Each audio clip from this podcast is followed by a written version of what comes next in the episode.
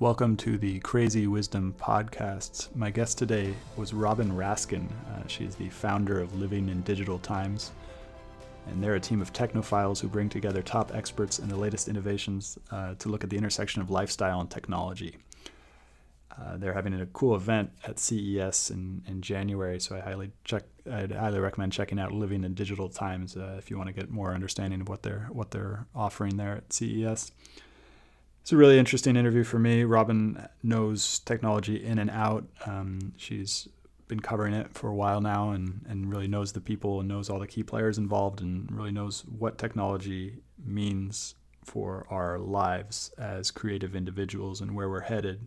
Um, growing up, you know, I'm I'm I'm in my 30s now and um, kind of the older range of on the millennials and we've just kind of grown up with technology all around us, and it's been a part of our lives, been a part of my life since I was six or seven years old.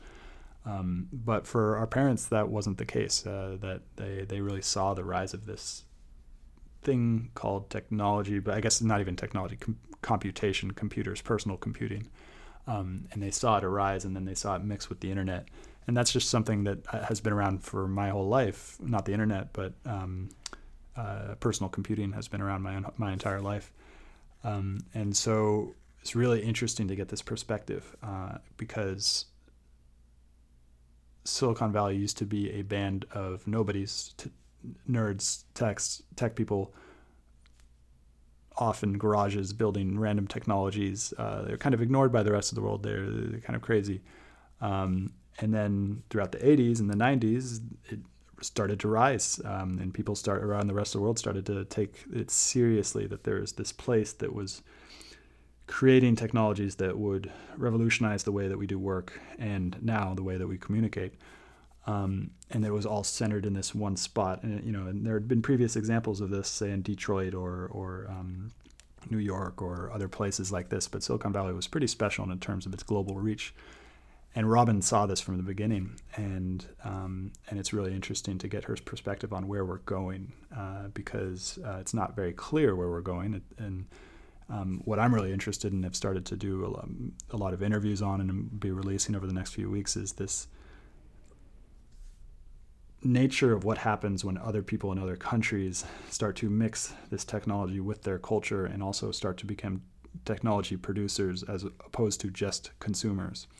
Um, and I'm really interested in this subject, and, and I'm going to start doing a lot of more a lot more interviews because it's it's technology has already gone, global, but also the mindset from Silicon Valley has also gone global, and that's really important uh, because mindset is key to what we spend our times doing and how we um, spend our precious time here on earth. It's kind of related to our mindset and, and where, where we're aiming our target um, and how, you know, that it's really important. Um, and this mindset is being transported through things like this, through podcasts. Um, and that's what I'm going to try to do. I'm going to try to elicit what is going on in the rest of the world in terms of this ability to produce technology for the problems that they're facing, along with the problems that we all face on this globe. Um, because there are local problems and there are global problems. Uh, and those global problems can be solved in different places with different ways of looking thing because culture changes the way that we look at something and so culture will define our mindset and our mindset will decide, define the problems that we face and the problems that we solve um, so I'm going to do that, and that was a quite a bit of a tangent, but uh, hopefully you enjoyed it, and I hope you enjoy uh, Robin's uh, Robin's uh, talk here. And uh, if you do find it interesting, you can find her at Living in Digital Times. Uh, you can also follow me on Twitter at Stewart Alsop III. You can follow the show Get Crazy Wisdom. I just created the Twitter accounts, and if you want to follow it in Spanish, it's at Get Crazy Wisdom ESP. I'm sorry, at Crazy Wisdom ESP. Uh, again, that's at Crazy Wisdom ESP. I'll start to publish episodes in Spanish, um, and I'm now just getting the idea of essentially going to Mexico. I've been having the past couple days, but uh, to go to Mexico directly and start doing interviews with people down there, both in English and in Spanish. Um, and so that is coming into mind at the at in, in my current time to really get the feet on the ground. And so if you'd like to follow that, find us on at get crazy at Crazy Wisdom ESP. And hope you enjoy this episode. Have a great day. Welcome to the Crazy Wisdom Podcast. My guest is Robin Raskin, uh, the founder of Living in Digital Times. Uh, she's a former journalist and editor of PC Magazine, and her mission in life is to make technology ex- more accessible for all types of people. Uh, so, really excited to have have you on and talk about all things uh, technology. Yeah, well, crazy and wisdom fit right in. Um, I think I've been around this industry long enough to be crazy and hopefully to have a little wisdom about it. Cool. And when did you get started? What, what was what was this? How did you get accessible towards technology? Well, it was a pretty uh, serendipitous thing. Um, I got married in 1979. Oh my God, I'm really dating myself. And as a wedding gift, my husband brings home a terminal connected to his PDP-11 where he was doing computer graphics at a university. I'm trying to be a writer, and he tells me, don't use the typewriter anymore. You will love this thing. Teaches me Unix, in particular for Unix fans out there, nroff and troff and vi. So I hate it. I, I hate it. My, it takes me so long to learn it, to publish, but I wrote a column for InfoWorld called How I Learned About Computers to Save Our Marriage. And I said that for anybody who thinks a computer is just like tennis or ping pong or golf, like it's not. It's this is really big and it's going to change all our lives. And in particular, if you're a woman, as I was at the time with a baby on the way, trying to figure out what I was going to do, it was, I could just see it all coming together. So they published a column for $25, and um, the rest is history. People just started calling me, including Bill Ziff, who was starting PC Magazine in New York, and said, can you write about technology more? And I said, no, that's like everything I knew right there in those 500 words. And he goes, oh, come on, and nobody knows about technology. You'll mm. be fine. And that was it. I I learned from the inside out. Um, um, as everybody, as these things like the IBM PC Junior were coming on, and Compaq computers, and Columbia, and sort of learned how transformative they would be. Is very interesting because now everyone knows about technology. Everyone has had technology in their lives, and over the last like what six, seven years, has become almost like addiction level uh, relationship with technology. So it must be quite an interesting viewpoint to see that from the beginning, because we've had technology our you know our whole existence. Like the human beings have used technology in order to do so many things, but the it's the, the real change is the rapid pace in technology adoption over the last twenty or thirty years. I'm yeah, and I think I think the the untetheredness and the mobile that was the tipping point. Mm. You know, because in a traditional family, the computer always sat in the study, and you know, you'd be sitting there at dinner. And I'm going to go back to early days of the internet, and you'd have a discussion like who was the 35th president, and somebody would go into the study and look it up. But now that the world is in your pocket or in your wrist or on your head, things are very, very different. And so we've had to learn how to meld the technology with our everyday life, and that can be tough. I mean, it is worse than dieting. It is worse than drinking. It is worse than quitting smoking. It is. I just lost my phone for four days and almost had a heart heart attack. Mm. And, and it's like effectively we're already at the point where the vast majority of us are are highly addicted to it. But I, I guess it's not that much different from the TV because the TV pretty soon after the TV was introduced, we started to get to levels of like four to five hours of people watching TV across the board. Um, yeah, but it was different. You know, first of all, we had a common experience, a mm-hmm. shared experience. If it was the Ed Sullivan show on Sunday night, you sat in the living room together, and that was it. Now, screens are ubiquitous, but so is streaming content, which has divided us a bit. There is just so many, such an overabundance of, of content, and so you end up becoming somewhat siloed.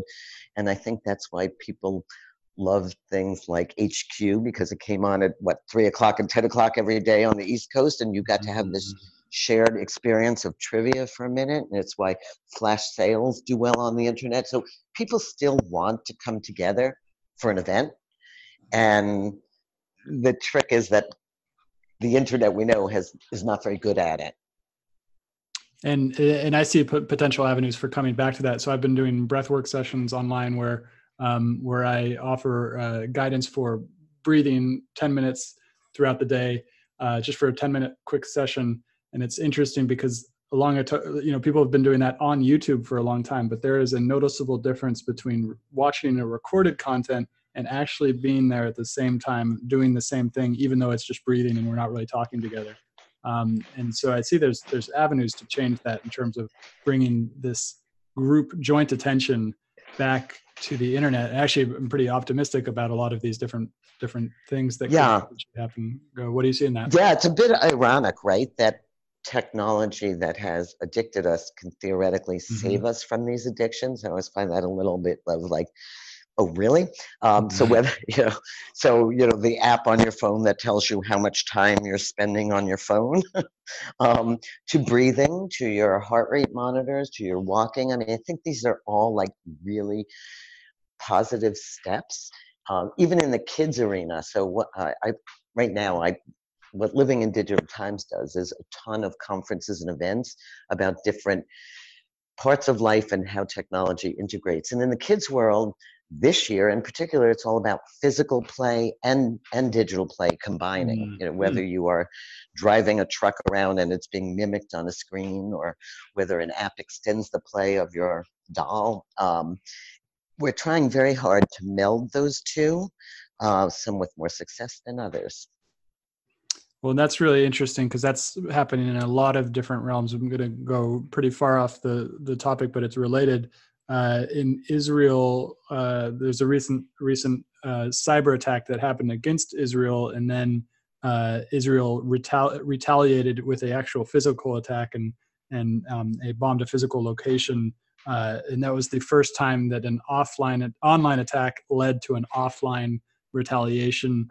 Um, and and so it's pretty far removed from from kids kids playing, but there is this kind of both separation that's happening with technology but then there's also a we are losing the boundaries between offline and o- online as well have you seen anything absolutely like and a war will the definition of a war will be redefined because of it i think and mm. you know um, and uh, hopefully peace too but mm. that's another story mm-hmm. Mm-hmm. so seeing it from you know the very beginning to now what what do you think about kids and and and just like you know so i'll give an example. So you know we, we were talking before about you know you you grew up uh, or you were in business with with my father. You guys have interacted for a long time uh, and my father was relatively early in terms of offering technology to us compared to you know the rest of the people in my generation. I'm 34 now and um, and i had the first computer probably six years old internet maybe nine, ten years old. That, you know, I was one of the, I was probably the first generation uh, to have it that early. Um, and so it's really interesting to think about what my nephew, who's literally had it his whole life, you know, like iPads were around since, right. you know, it was two years, three years. What do you think, what do you think the relationship is between the brain and, and yeah, well, don't I wish we put some more research into that? But I can tell you that parenting doesn't change. And so um, a parent's job is to role model in a large part uh, because children do what they see their parents do. And um, when it comes to technology, and you, I know you see it, you walk down the streets and every baby's got their head in a phone, and you sit in the restaurant and some kids going mommy mommy and they can't get their eyes off the phone. And so i think parents need to be so conscious of how they blend technology into their lives. It's definitely here. Um, first is to be cognizant of it you know to still remember it's a miracle. It, it's it's a miracle in every way. It has given us great riches and pleasures. The downside of that is we really have to mind our own behavior and role model um, the kids. You know, if we're on social media all day and that's our lives, they will be too. Um, so I think we're at this total tipping point where we're getting we're we're realizing just how a addictive it is and i know we can talk about how the companies that we love so much have you know helped enable that addiction. Mm. um, and and b you know what what do we do about it now? And it's really mindfulness about everything. You know i raised my kids in new york city and it was like i had to make a point of going out of my way to say do you know where your garbage goes? You know do do, do you know how plants grow? I mean can you figure this stuff out to be a citizen of the world? And i think that's the same conversation we need to have about technology and that's interesting because that goes into this specialization happened and it's almost a story not just about the rise of technology but the well i guess it is a rise about technology but the rise of urbanization as well because growing up in a city is qualitatively different than growing up in the country. Um, and then this rise where we have you know so many people in cities so many people entering into a world where they're surrounded by strangers and you know limitless opportunities for social inter- interaction.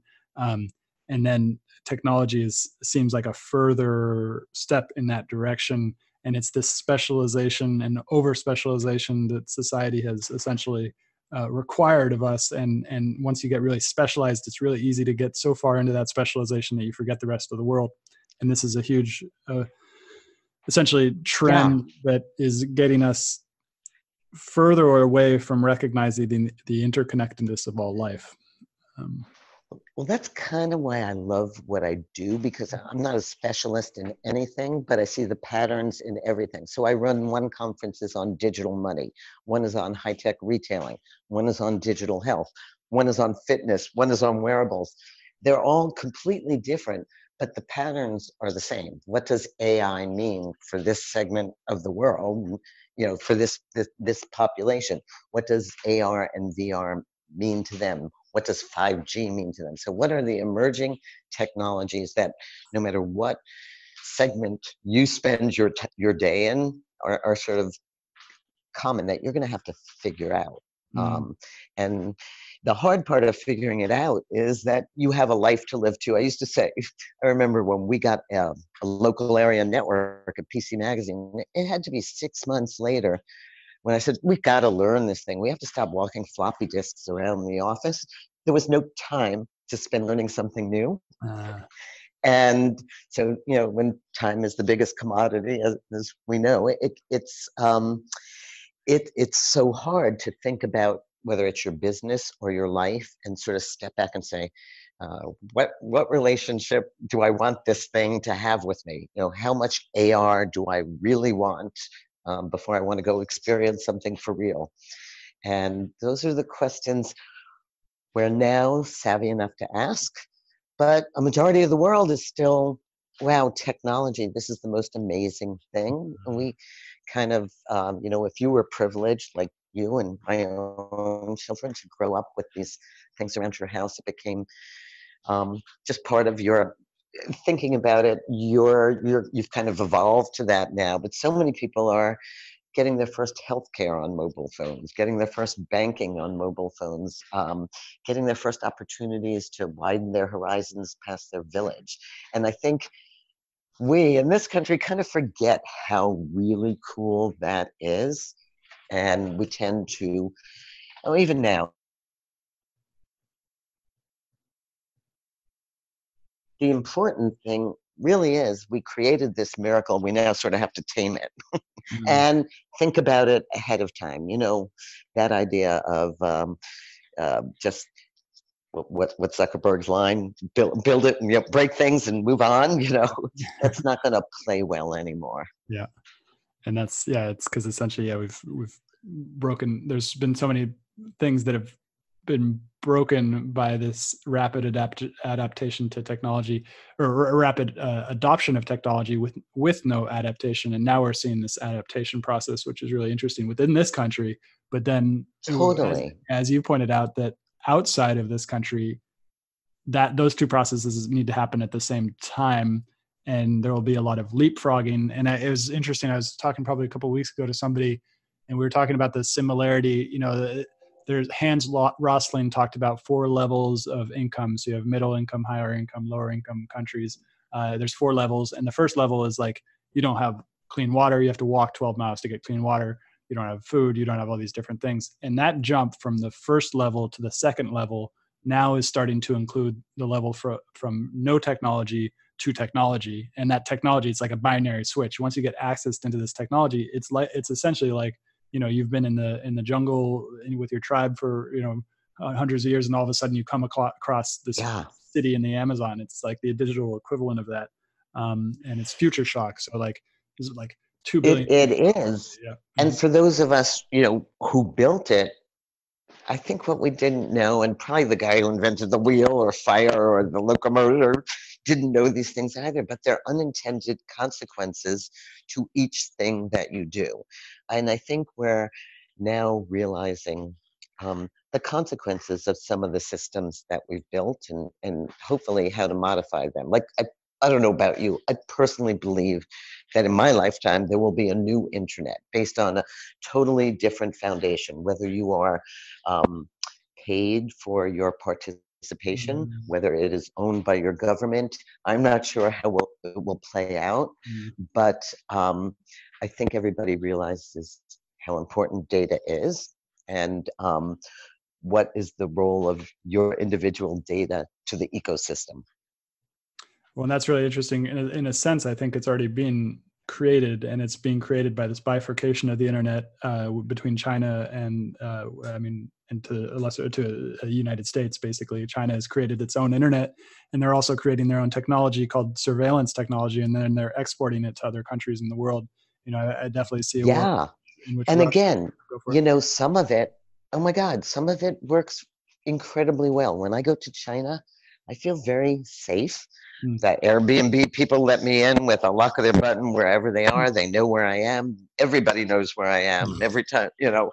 And um, for uh, for a woman, I, you know, traveling alone often, it's so it's it's very comforting. And then you start to think about the bigger picture mm-hmm. and a personal freedom on a larger scale and then you kind of get totally freaked out by it mm. so um, but the day to day is so seamless in china um, and well, even here, like I said, I lost my phone last week and I couldn't believe everything I couldn't do. I mean, I couldn't rent a bicycle, um, and I hate driving. I was in Southern California. I couldn't. I couldn't get directions. I kept having to stop at Wi-Fi areas and write things on a pen and paper, and then get back in the car. I mean, it was kind of nuts.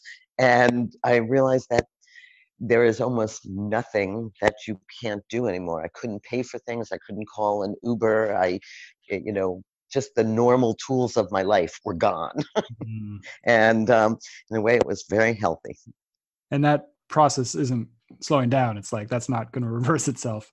I've been thinking a lot about this because uh, I, I've, as I've been building this podcast, I've been spending a lot of time online, a lot more, a lot more than I'm part that a lot more than part of me is comfortable with. Part of me wants to do it because I'm doing it, uh, but then a lot part of me is not very comfortable with how much time I'm spending online. Um, and so I've been going off on these kind of uh, four day, five day places to or uh, trips to places where I cannot get internet. So into the forest um, on my own, and I I, I just I, there is no internet, so there's not even an option. Um, and it's been so helpful. But I realized yes. that that probably that option is going away. Like that option to remove myself from where the internet is, is it's gonna it's gonna go away. Maybe you know maybe it's not gonna go away in the next couple of years, but maybe ten years, twenty years. Like if I go into the forest, there'll be internet service there. Um, and it's like there is there those options where we can just totally remove ourselves and i was thinking about it today how, if that happens if i go into the forest and there's worldwide connectivity everywhere how would i do the same thing and the, i guess oh would, yeah yeah i guess it would it's be so going, off the, going off like on my motorcycle uh, and just leaving the phone at home or leaving my computer at home I will share a photo of our hikes in China where there was Wi-Fi everywhere. At the mm-hmm. top of every mountain, on the trail, there were just telephone poles with Wi-Fi connection. I mean, so you were never away. Uh, mm. Uh, they're they're they're they're they're pretty good at that in the smallest villages that I I was in, and and so then it becomes your own personal um, um, discipline and. It, Americans, we're not so disciplined, you know. we we binge on everything. Uh-huh. We're kind of excessive, and I think we became very excessive about technology. Now, can technology solve that? I don't know. I mean, even when I was the editor of PC Magazine, I made everybody keep a little pie chart. How much time did they really spend writing versus emailing people versus, and it was just the beginning days. It was still kind of, you know, we didn't have Slack and we didn't have texting and, um, you know, versus getting real work done you know, and how long should you research a story before you put the research away and stop going down the rabbit hole and start writing? Interesting. And how do you know when you are plagiarizing? Uh-huh. When it's so seductive to just search, copy, cut, paste. And so these are issues I think people saw and just somehow figured we'd get through them, but um, we're, we're not. And as smart cities start to come online, it's you know, one side of me will be very happy when I can ride my bicycle and they can watch the cars over me with the camera and see if I'm about to get you know, but the other side of me, uh, it's like we have a Tesla and the one side of me loves driving it. Uh, and the other side says, "Oh my God, this company knows everything about where I go, what I do, when I sleep." I mean, uh, you know, it's um, there's that that yin yang balance that we're still pretty far away from. Mm. Well, and that's really interesting, particularly the Tesla example, because it also means that it's go it's online, and so that it, then it can also be accessed online, and anything that can be accessed online can also be hacked, I, I believe. Um, and then the other point is that because that's great when you have a a, it, when you have that surveillance and you have that safety and peace of mind is great when the government's on your side. Uh, but at some point, the government might not be on your side, and the government might actually turn corrupt and turn uh, turn, for lack of a better word, evil. Um, and then you really don't want to be in that situation where the government is able to to to monitor you. Yeah. If you want to and it, evil, right? Evil is graduated. You know, you don't, again, um, so companies that give Fitbits to their employees, mm. uh, great. You get a discount on your insurance for keeping fit. It sounds so innocuous and healthy, but what if you're overweight and want a job? mm-hmm. um, you know, mm. it's, it's, um, so we're, we've kind of, we've kind of, um, haven't figured out how to deal with all of this or you know what if you get fired because you're not wearing your fitbit i mean and um, today it's fitbit and your exercise tomorrow it will be fitbit and your finances in some form or another Which you'll be have and they will have that same access you know your your company will give you a financial fitbit to check out your wellness mm-hmm. and help you theoretically but you know, well, let's say you're, um, if you don't save or you've been out drinking five nights this week, you know, that, and they see it on your account, what are the consequences? And we just don't know. And it goes back to that, uh, like, it always comes back to this brave new world versus uh 1984 dilemma and the the scenario you just described like a sounded like a perfect co- uh, combination of both of those worlds it's like one world where you're being tracked but then you're also tracked to these types of things that are like uh, wellness and like uh, you know happiness and like and and dopamine rushes and stuff like that. So it's it's always hard to figure out which one we're going to. Are we going towards 1984 or are we going to um, Brave New World or are we going to both? Yeah, I think so much of it is up to us, and that's just the tracking part. Go take that out further to the prediction part, mm-hmm. and you know, so now you know what I do every Friday. And I know somehow I, always laugh at some of the, especially in our high tech retailing conference, the AI questions that they think they know the answers to.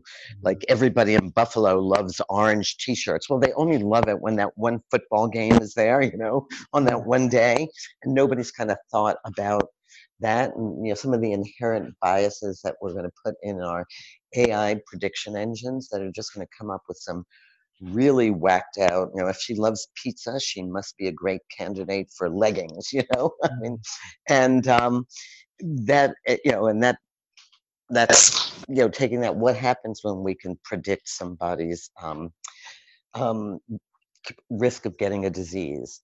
Do we hold that against them at their job? You know, it's it's going to get real genetically designed babies. Mm-hmm. There's there's just so many things that we're just starting to grapple with. Um, you know, uh, this the whole science of the brain and how much you want to modify it. And these are questions that are coming up, I think, faster than we ever anticipated they would. And that's like the speed is insane. Yeah, terrifying. I want to go back to the is like an ethics question that you raised, which is really interesting about you know when you were working at these these magazines before these market pressures that brought a, brought around by the internet you were asking really important questions about plagiarizing and about like what are we doing? What is our role? How have you seen that change over time as this kind of clickbait model of attention uh, and outrage uh, has changed the nature of the game? Are those questions still being asked not as often as they should be. And I have to say that um, the last couple of years, and in particular the current political climate, has only made it.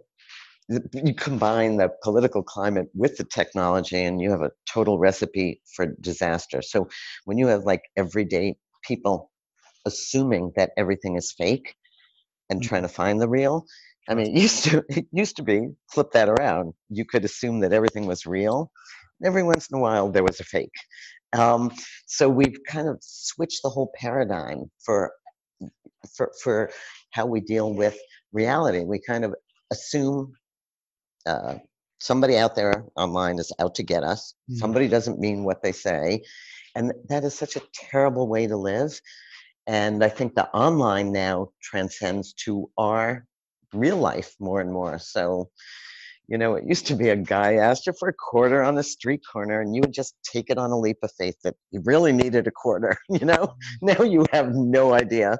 Um, and, you know, I think we are just, um, the, the whole reality and fakes and real I mean, the internet hasn't created that. It has just been a megaphone for it. Um, it's always existed, but the, you know, if you look at the virality of what happens, so much of it is fake or contrived that um, it changes us as people. It changes our optimism.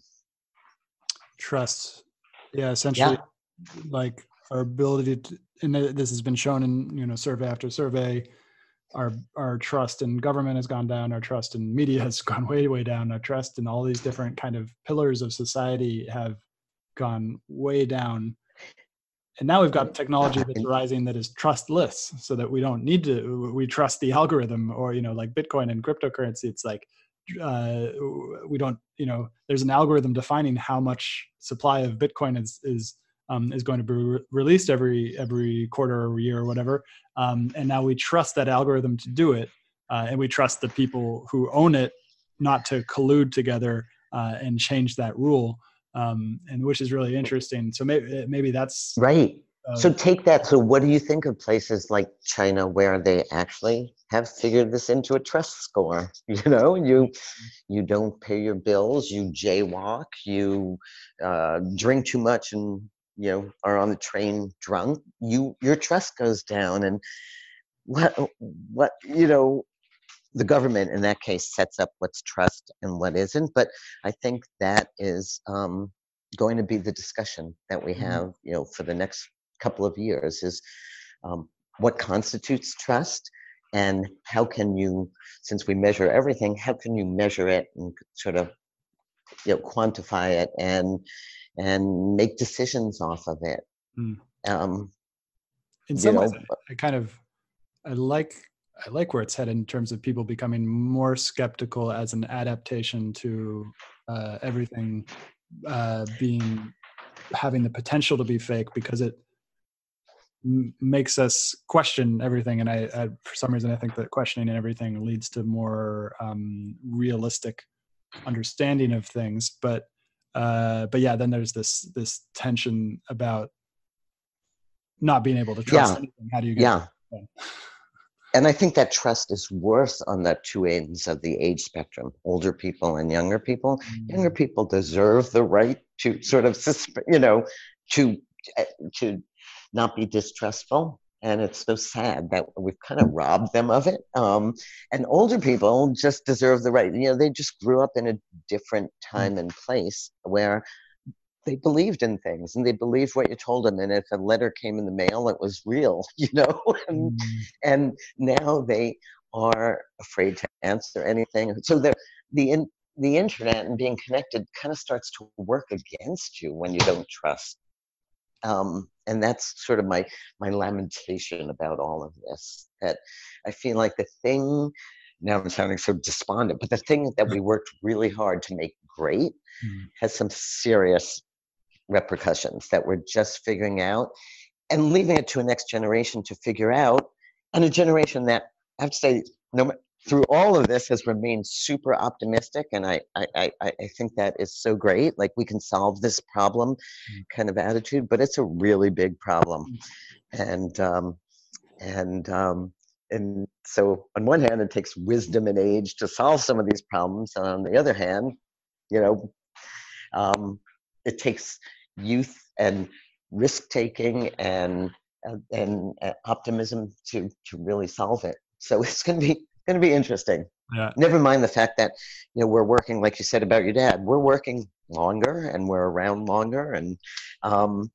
uh, it's uh, the first time i think there's been such a cross generational workforce trying to solve these problems in very different ways. And that's what I want to ask you about. You were part of this select group that gained access to technology very quickly, probably most of whom were in the United States.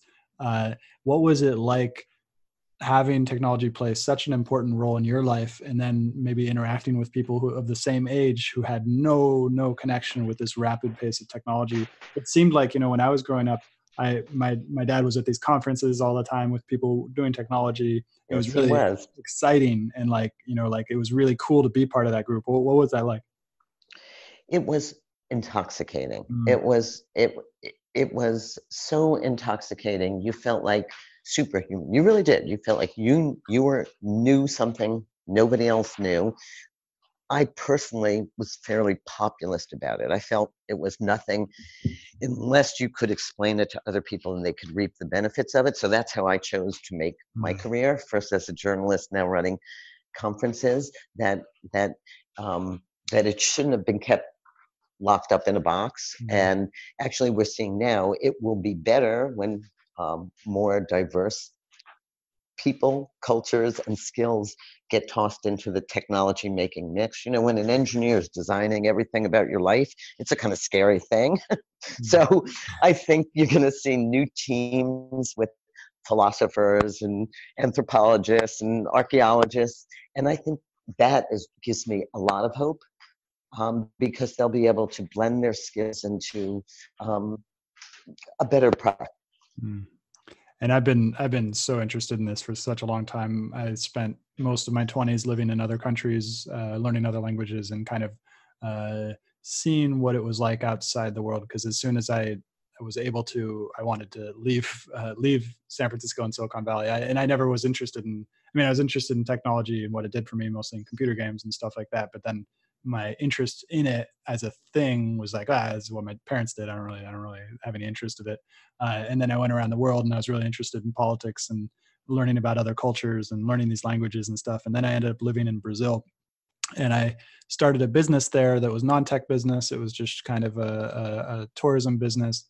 And i ran into a brazilian guy who spoke really good english. And because he spoke english well he was able to access all this information coming from Y Combinator, from 500 startups. Uh-huh. Startups had come to Brazil and, and, spread this kind of like technology production culture. Uh, and then that lit a fire in me, making me realize like how this is going to spread. So the, the the themes that my dad was kind of exploring that were centralized in Silicon Valley are going to spread, and people have been saying that for a long time. But now I really think absolutely. Yeah. there's about to be a lot of stuff that's going to be created outside of silicon valley. Relatively silicon valley is going to remain dominant but but like absolutely there's going to be lots of different stuff. Are you yeah. at all? and your dad is one of those people that um, just has that skill to see what's coming next around the co- corner whether it's in technology foods or technology and new fabrics and materials. And he's always been an explainer of things. Mm. um, and a risk taker because he put his money behind you know some of his beliefs um, mm. and encouraged other businesses to to flourish so it's um so you do feel like that's your job in life at some point mm. is to turn what you know into actions younger people can take mm. and to sort of help them reap the benefits, whatever the technology looks like, but of getting so jazzed up about the future and what it can bring.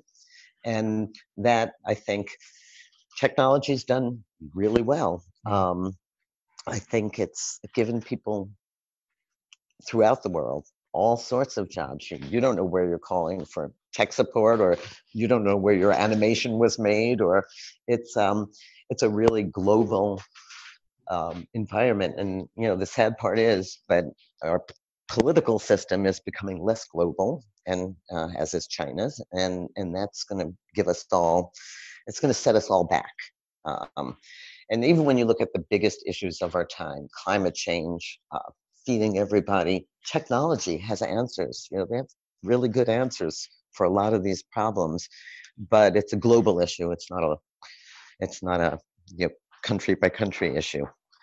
And we've kind of messed around for a couple of years, not doing much of anything, and towards towards researching. That's one thing you will say about China. The government puts their money behind uh, research efforts, and we've kind of been super lax on that in the last couple of years.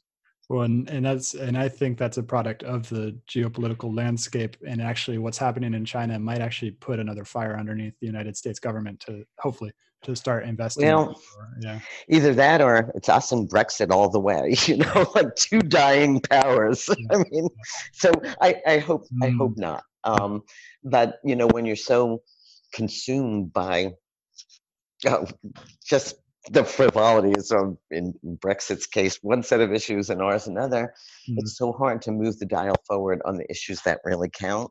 Yeah.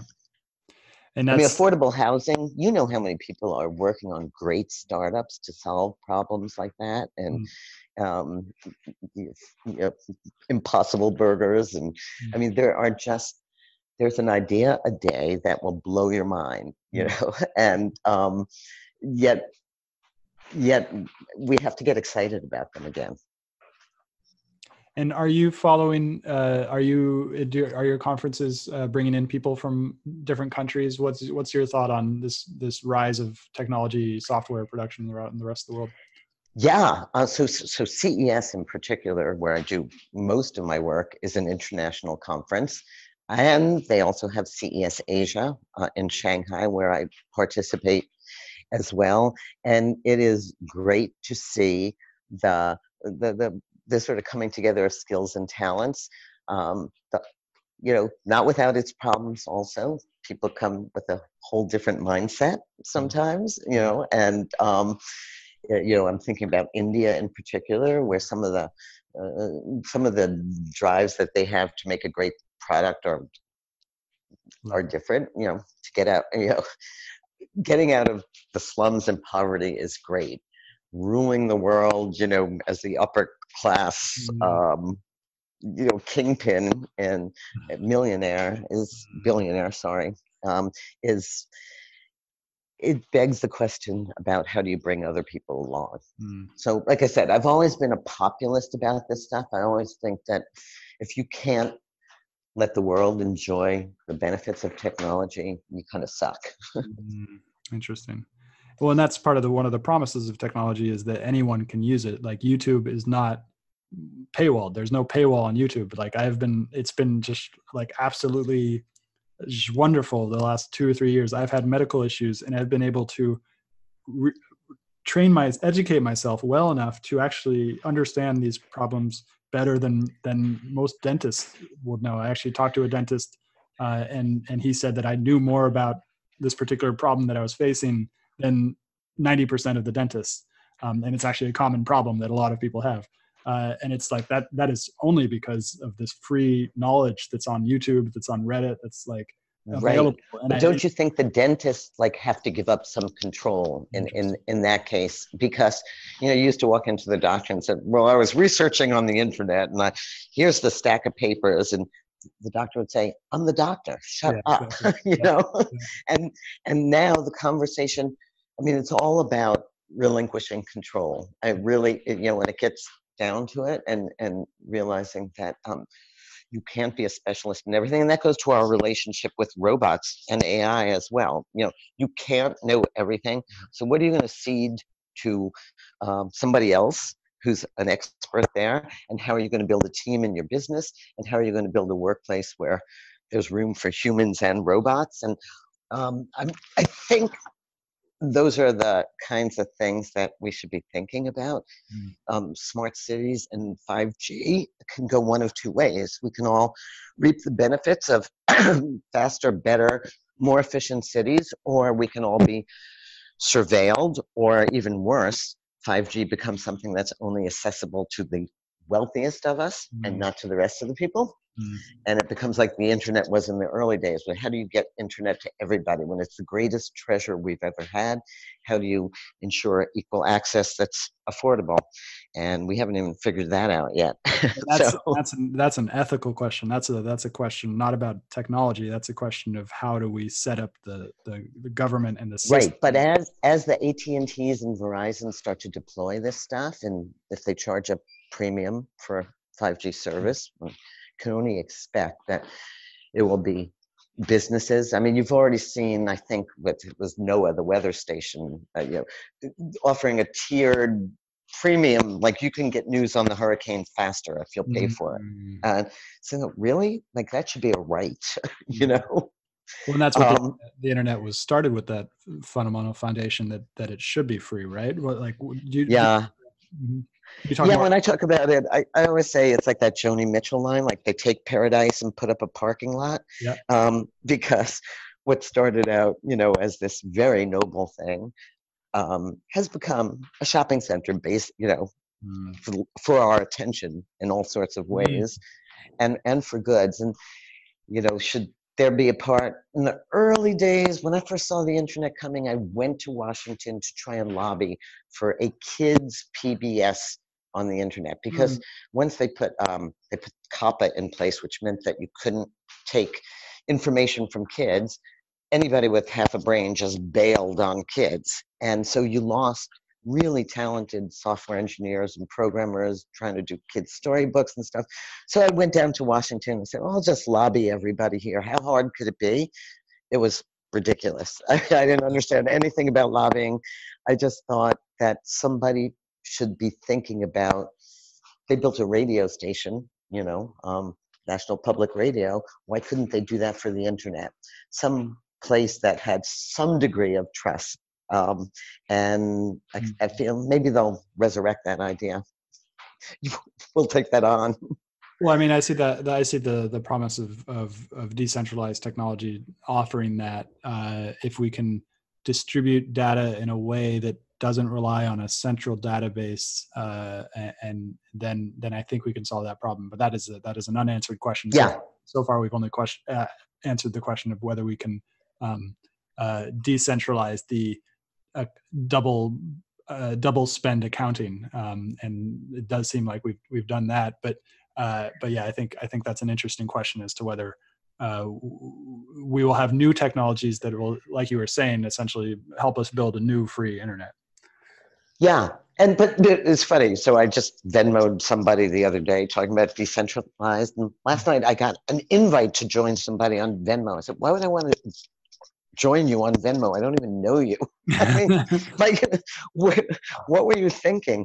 Yeah. So you know, I think that trust piece, and there are some elegant solutions being formed out there, um, and it will involve the blockchain, and it will involve, and I don't think you can move from totally centralized to totally decentralized. I think there are going to be interim steps, and you know you have to worry when J.P. Morgan and the others are all coming out with their own blockchain-like quasi-centralized solutions.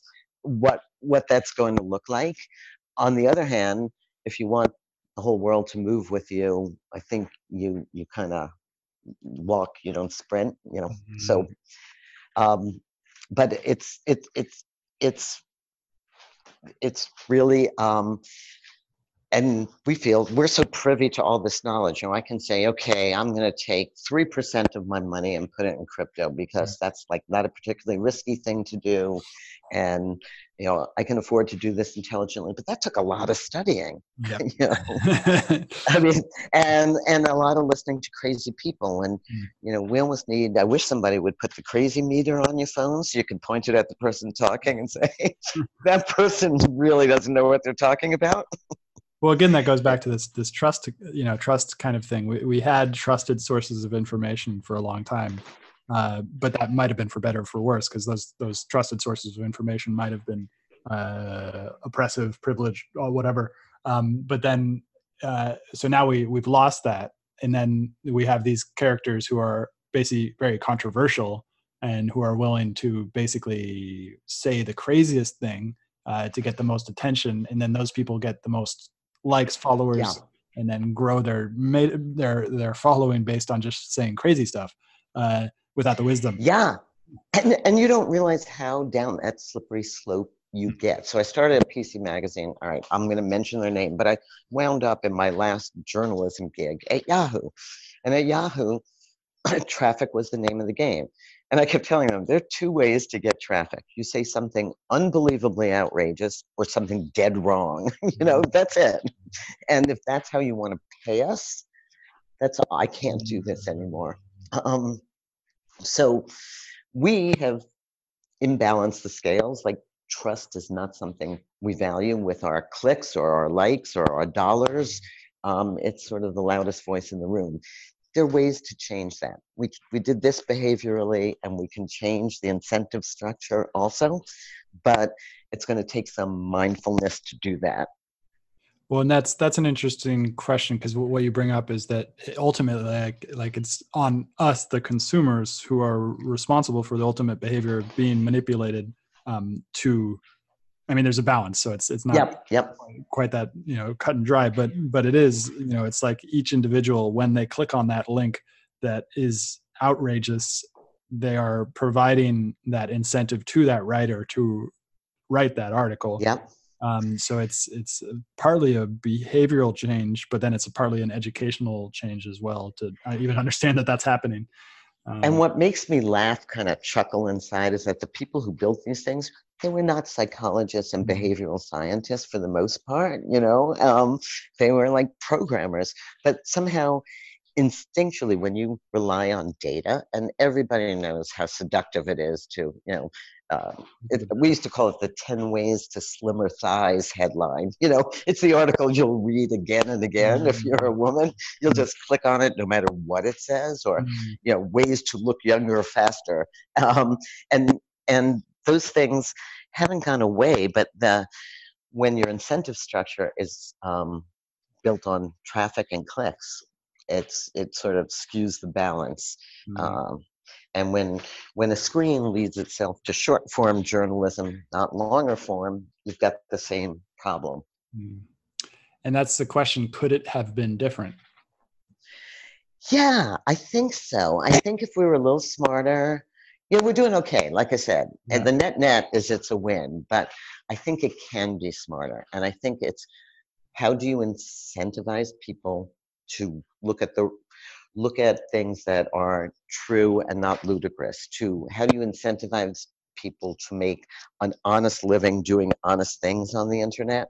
And I think um, you know, I I I think we can do that, and Mhm. I I I like I said, it may take the form of a subsidized area that is trusted. It may take the form of a trust that we establish person by person until we build our own networks, which would be sad because we miss half the people. But um, um, and you know, in the early, um, Facebook never really got close to it. They were always pretty uh, hands off, and it was a great science experiment.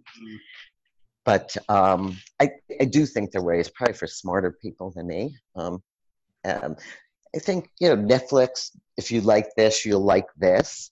Was a good step. It was positive.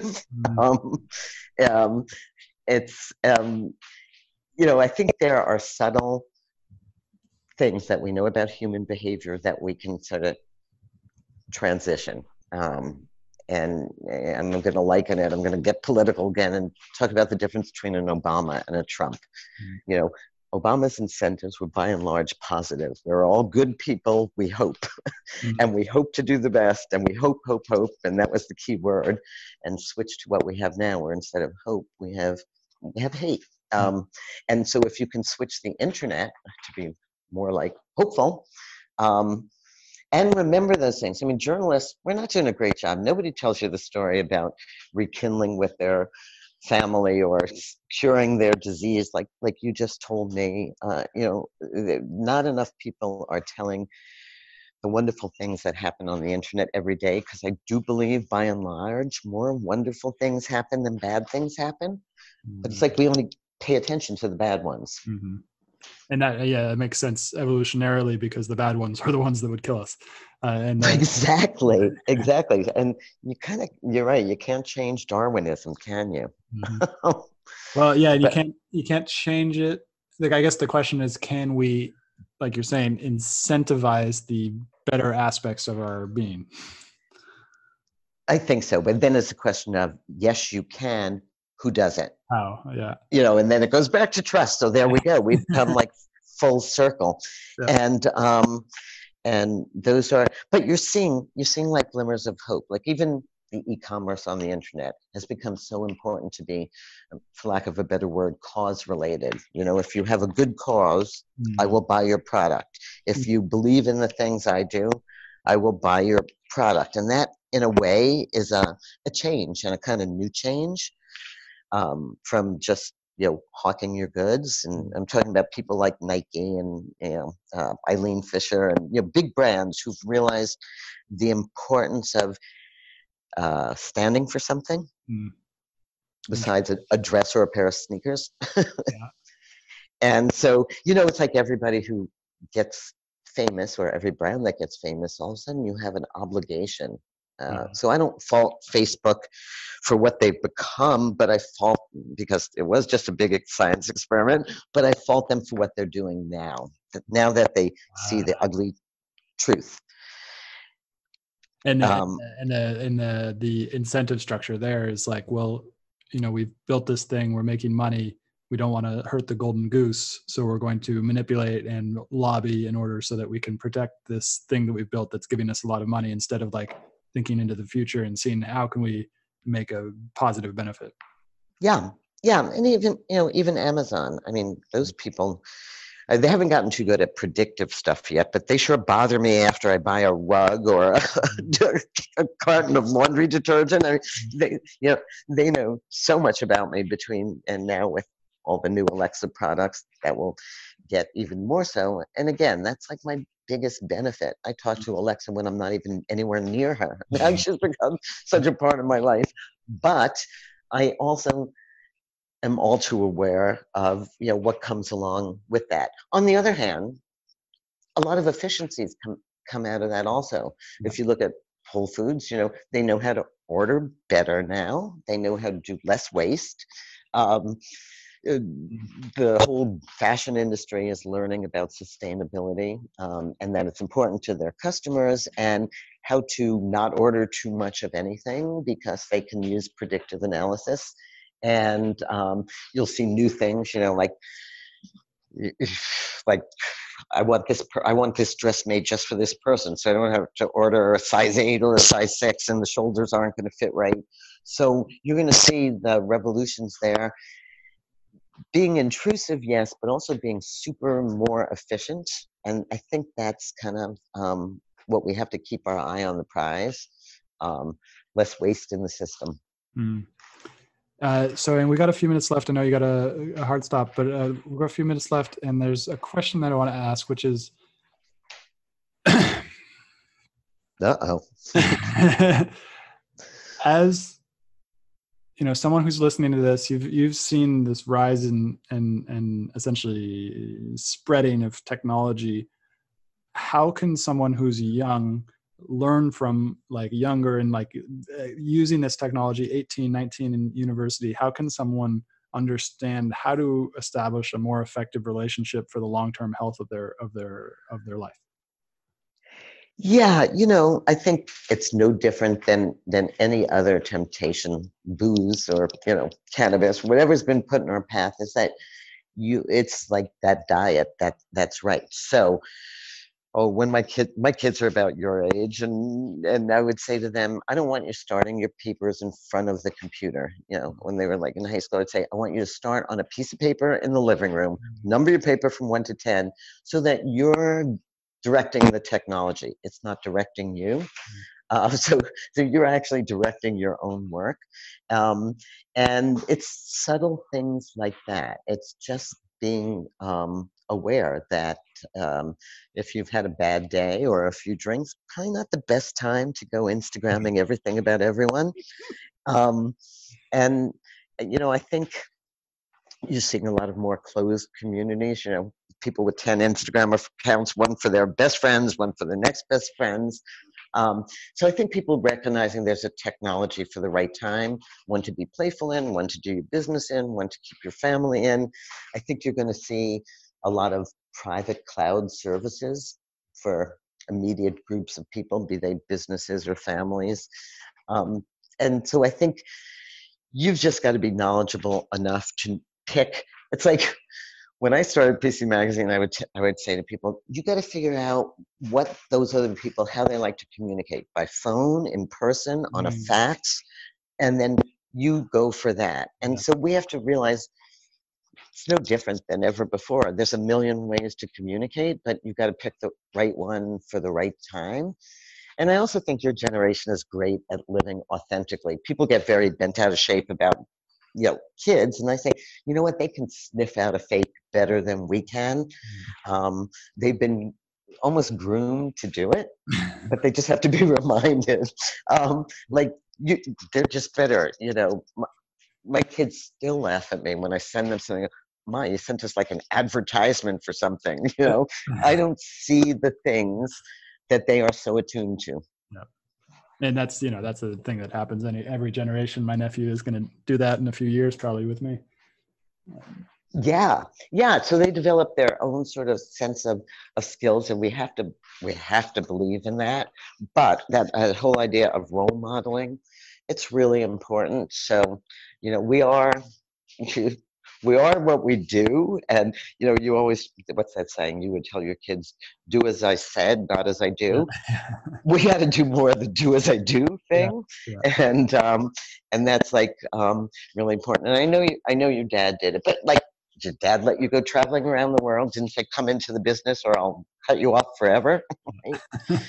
I, Yeah. I think, um, and I know you come from a line of pretty smart journalists and uh, uh, pretty pretty uh, always ahead of the curve people. So I think your dad realized every generation's got to find their own way in this mess, Mm. and had enough confidence in him and you to do that.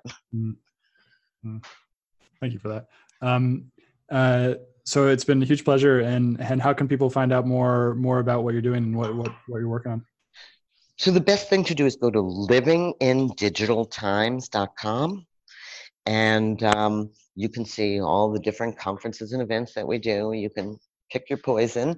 Um, they're all fun. You know, I try and curate. That's my job. Pick the best of the best to give them not just one idea, but all, a good look so that when you leave one of my conferences, you have a 30,000 foot view of an area that's changing and you've got to stay on top of it. very cool well thank you so much for coming on the show Love talking to you. You, it's it's really nice. Thank you for having me.